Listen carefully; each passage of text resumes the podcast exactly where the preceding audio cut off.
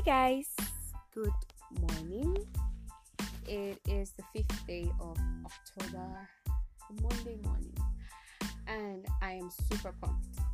My name is Jovita Omoike. Yeah. This I've had this app for a very long time now because I wanted to start a podcast. You know, people tell me, "Oh, I love hearing your voice. I love listening to your voice." I'm like, Jovita, calm down. What do you want to do with the podcast? What do you want to tell people? What do you want to talk about in your podcast? And you know what? This morning, today, I feel really happy. I'm so excited. I don't know why. I just thank God for this mood I am in. And I just thought, you know what? Just record, record anything. And yeah, that's what I'm just going to do. Record anything.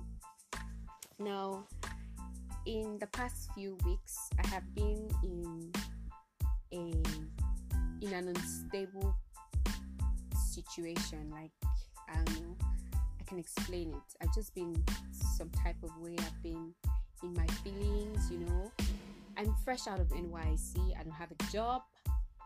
I don't have any way I generate income right now. Yeah. Hello. And trust me, I have just been thinking about it, wallowing in despair, bothering myself, and bro, I am tired of all of that. If you know me, I exude positive energy. Come on, I am a vibe. Yes, I babe, vibe. And I was just really tired of being in that mental space, and I just needed to unwind. And I, I, I, beg, this life is not hard, you know.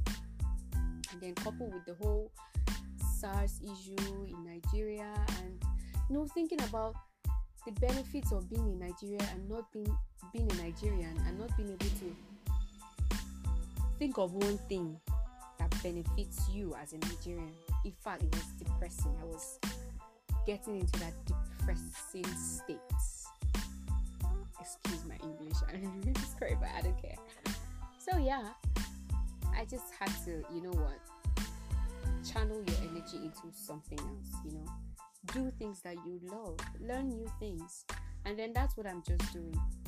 You know, I just spend my time doing stuff that I want to try out. You know, let me just try this thing out. If it will work, and if it doesn't, it's fine. And then I know some of us, some um, of my friends have been in this mental space so everybody's bothered. Oh, I don't have a job, I don't have this, I don't have money. But please, let's ease things a little. Let's slow down. Let's thank God for life. I am so grateful to God for life. And I want you to know that job will come, money will come. Yes, you may not have that money yet, but it will come.